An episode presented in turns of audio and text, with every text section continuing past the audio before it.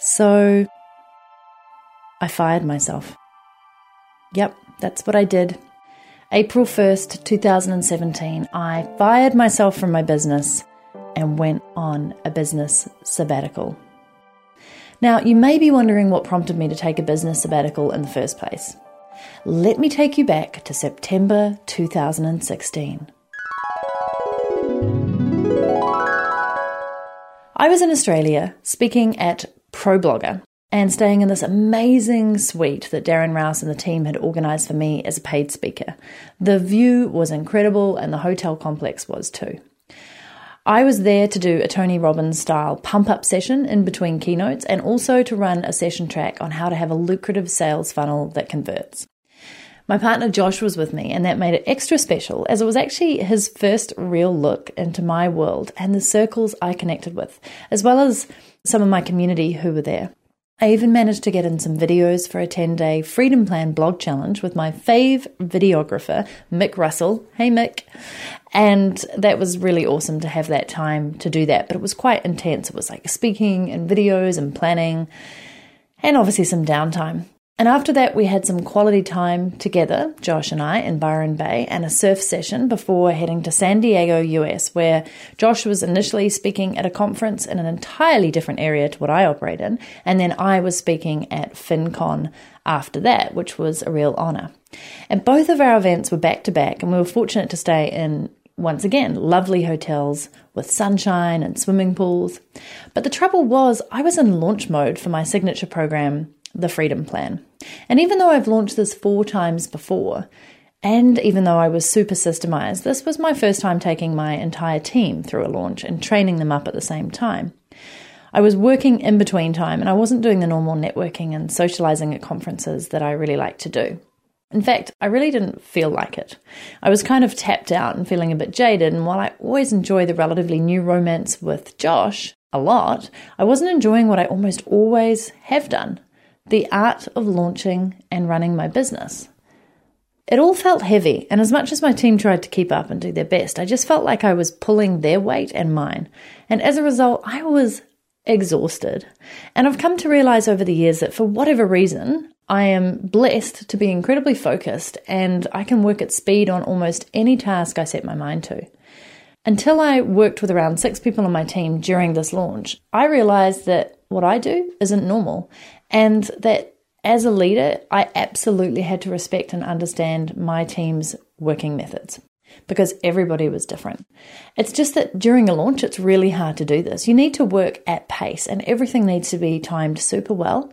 And you do actually need to do things on the fly and change tactics at any point to basically reflect the nature of how your launch is going and how people are responding. Like you have to react real time. And while this is great and exciting for a Wealth Dynamics entrepreneurial star profile, if you come across to nataliesisson.com forward slash 10, there's a link in there if you'd like to do that profile test. It's fantastic and it tells you who you are as an entrepreneur, but it also will help you to know and understand who you need on your team.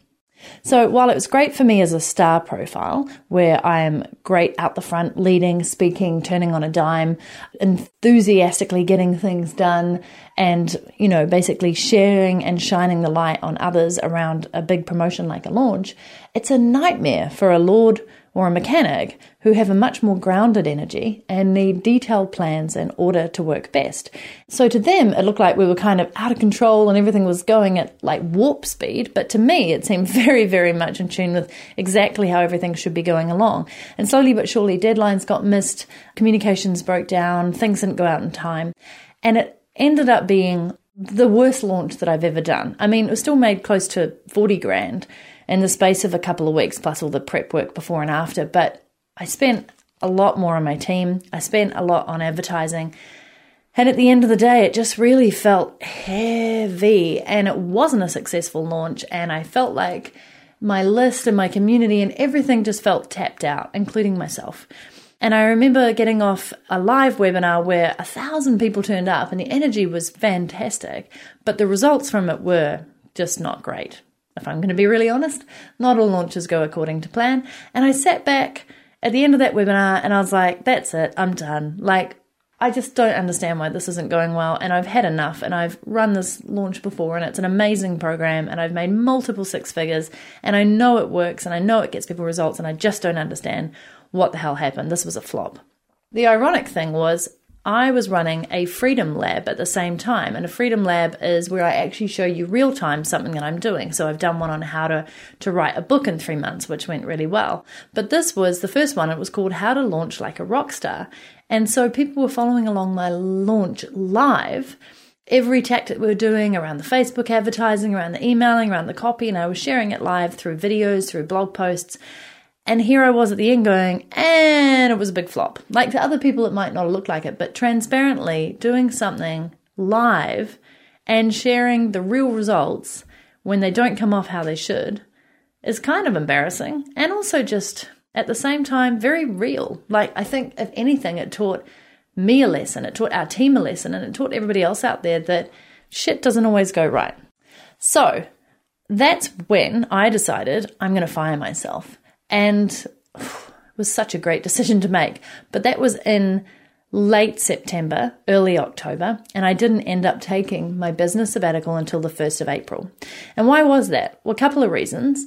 First off, we were changing over to a brand new design for the suitcase entrepreneur, which looks amazing. Thank you, Philippe, on my team in Portugal. Second off, we were changing the website over. So we were going on to a new theme, and Cassia, who's been through my freedom plan, amazing, she handled all of that. In addition to that, we were changing from Infusionsoft over to ConvertKit for email, ClickFunnels for my sales funnels, lead pages, and landing pages, closing down the lead pages pages that I had, and also shifting over some of my courses and creating new ones on Teachable. So it was a massive month. Like November and December were massive months. And even though I thought all those changes would be really beneficial, they actually affected my business for the next two or three months in a, in a bad way, just because when you change systems, change things. Like we took a ton of pages away from my website. We leaned it right out from over 100 pages and 950 blog posts right down to just several pages. We took a lot of our landing pages and sales funnels over to ClickFunnels and the traffic dropped and the email list got culled a lot because we were just cleaning everything up. And it really affected business for the next couple of months. So, what prompted me to think that firing myself was a great idea? Well, I've been on a few digital sabbaticals before when you go completely offline. And of course, when I was cycling down Africa in 2012, I was pretty much away from my business for a good two months.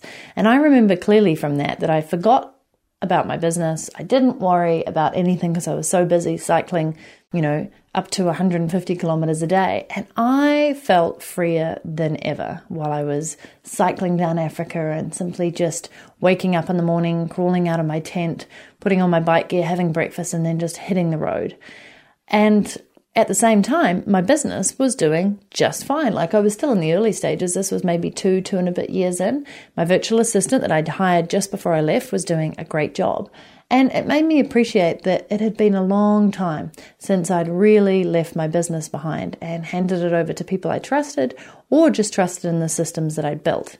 And I thought for me, as a freedomist who's constantly preaching you need great systems, you need to outsource, you need the right tools, and you need a great sales funnel, I was like, well, why not put mine to the test by removing myself as the bottleneck of my business?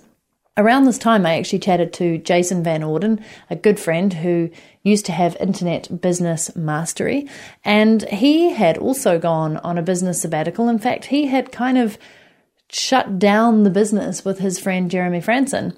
And so I had a quick chat to him because I was interested to sort of learn from him what went well and what didn't and why he took that step. Here's Jason talking about that eventually I had to stop and just kind of ask myself why there was that waning in in motivation. You know, I'm sure partly I was maybe scared a little bit to look at that because I was like, well, what does that mean? Like, what if I mm-hmm. end up figuring out I've got the wrong business or that I'm done with this business? One thing that finally helped is I went on a a personal retreat. By then we were living in Paris, so I went to Prague for four or five days. You know, did a little soul searching, journaling, thinking like that. And I remember coming back from that and just saying to my wife, I just need a, a sabbatical from this business. So I asked Jason, how long did that take you to remove yourself from your business? And here's his response. Truthfully, it was really fast for me, but I'm not saying it was the right thing to do. I mean, in hindsight, there's a lot of realizations here, but basically, I was so ready to be removed, and that might have been maybe a little too fast to remove myself. We probably needed to be a little more of processes in place and expectations set and measurements. So, as you can see, it was really quick for Jason once he made that decision. And I have to say, for me, I made that decision pretty instantly after that minute that launch finished that I was going to take time off. And then I spent the time just gearing up my team to be able to survive without me and also to show them that it was fully possible that without me in the business, it potentially would go even better. Because as the CEO of your business, often you do end up still doing things and making the shots, calling the shots, having the key relationships, and all those things. And usually that's a great thing, but sometimes you can just hold on a little too tight and you just need to release. And sometimes beauty comes into the picture, things that you'd never even considered before.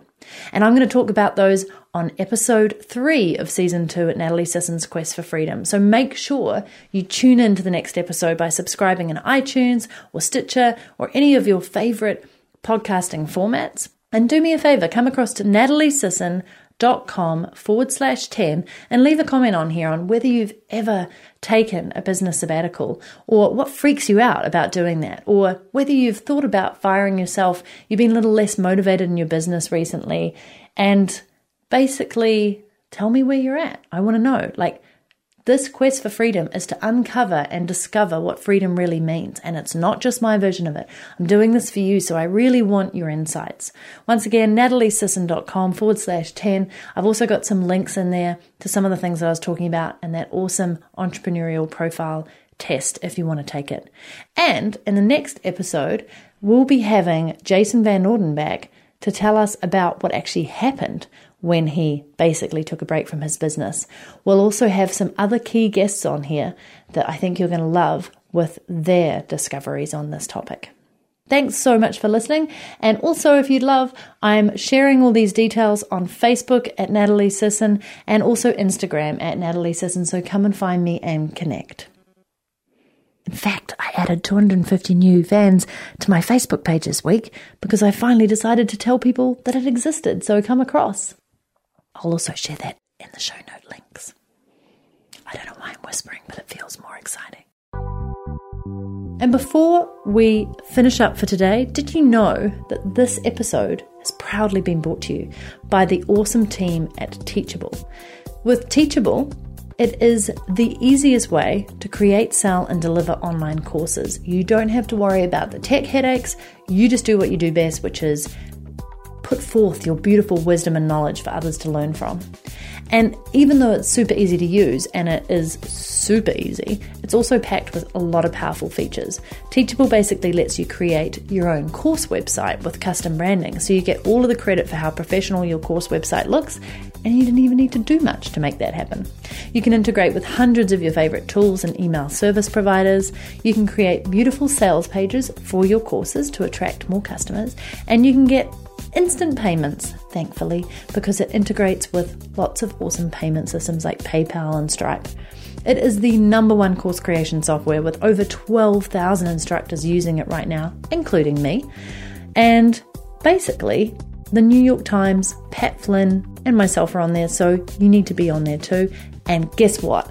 Teachable are generously offering a 30 day free trial to my listeners. So to claim it, just go to teachable.com forward slash suitcase. Once again, go to teachable.com forward slash suitcase, check them out, and start selling your knowledge online. People need your knowledge. Thank you.